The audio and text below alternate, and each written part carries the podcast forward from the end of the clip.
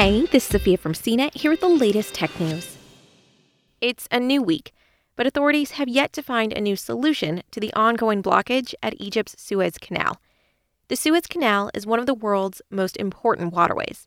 Located 75 miles east of Cairo, the capital, it links the Mediterranean Sea to the Red Sea, allowing for direct shipping from Europe to Asia.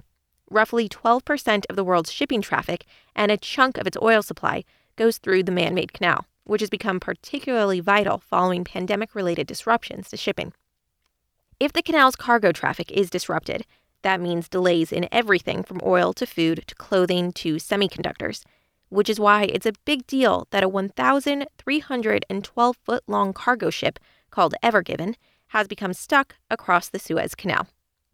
With the waterway blockage entering its sixth day and attempts to move the cargo ship unsuccessful thus far, the fallout is reverberating around the world. The Ever Given is still very much stuck. The latest update, per AP News, is that two additional tugboats have been deployed to help extract the 200,000 ton ship. It joins a fleet of around eight similar boats that have been on the job since Tuesday morning, when the Ever Given became lodged in the canal's embankments and the saga began. At the same time, the Suez Canal Authority has on land heavy machinery working to dig around the ship's bow, which would make it easier for the vessel to be pulled out. The weekend also brought a brief moment of optimism as nine tugboats were able to budge the Ever Given, according to Osama Rabi of the SCA. That did not lead to the ship's refloating, however. Authorities have been working to extract the vessel for nearly a week. Time is of the essence here.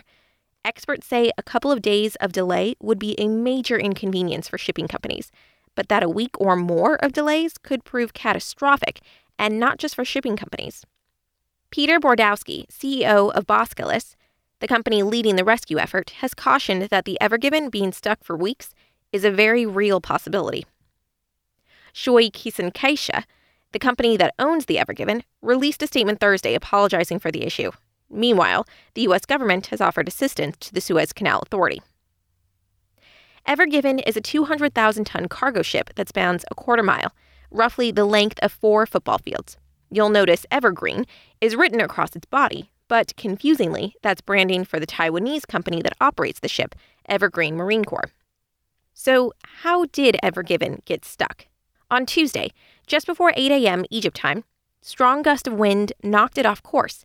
En route to Rotterdam from China, it was holding around 20,000 shipping containers of cargo, estimated to be worth $9 billion, when it became wedged in the canal's east bank.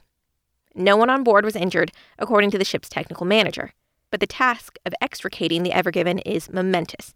The ship is wedged diagonally, as you can see in an aerial shot, and is longer than the canal is wide.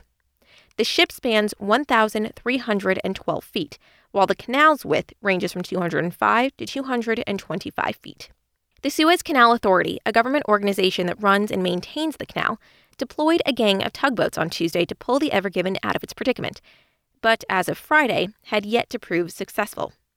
As the tugboats continue to attempt to extract the ship, Smit Salvage, a renowned maritime rescue company, has been hired to assist. Officials from Smit Salvage on Thursday told AP the rescue operation could take days or weeks.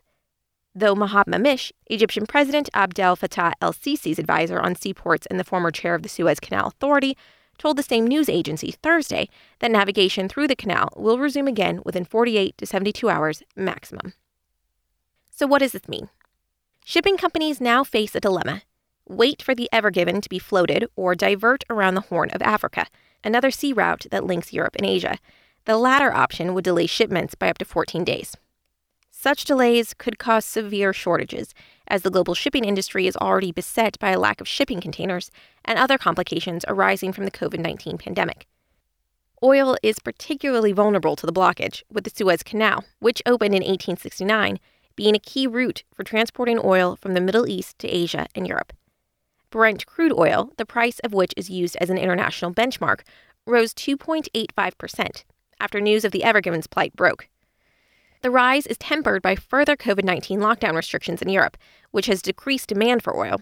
Local officials hope the issue can be resolved within days, but longer delays would make oil price spikes the beginning of the world's trouble. Something like this has happened before. Following mechanical issues, a Japanese vessel became lodged in the ground under the canal water in 2017. tugboats refloated the ship within hours. A year prior, the CSCL Indian Ocean spent five days aground before being pulled out by tugboats. At first, officials at the canal hoped to dislodge the Ever Given within a day or two. Instead, the Ever Given is into its sixth day of being stuck, giving it the dubious honor of blocking the canal longer than any other cargo ship in history.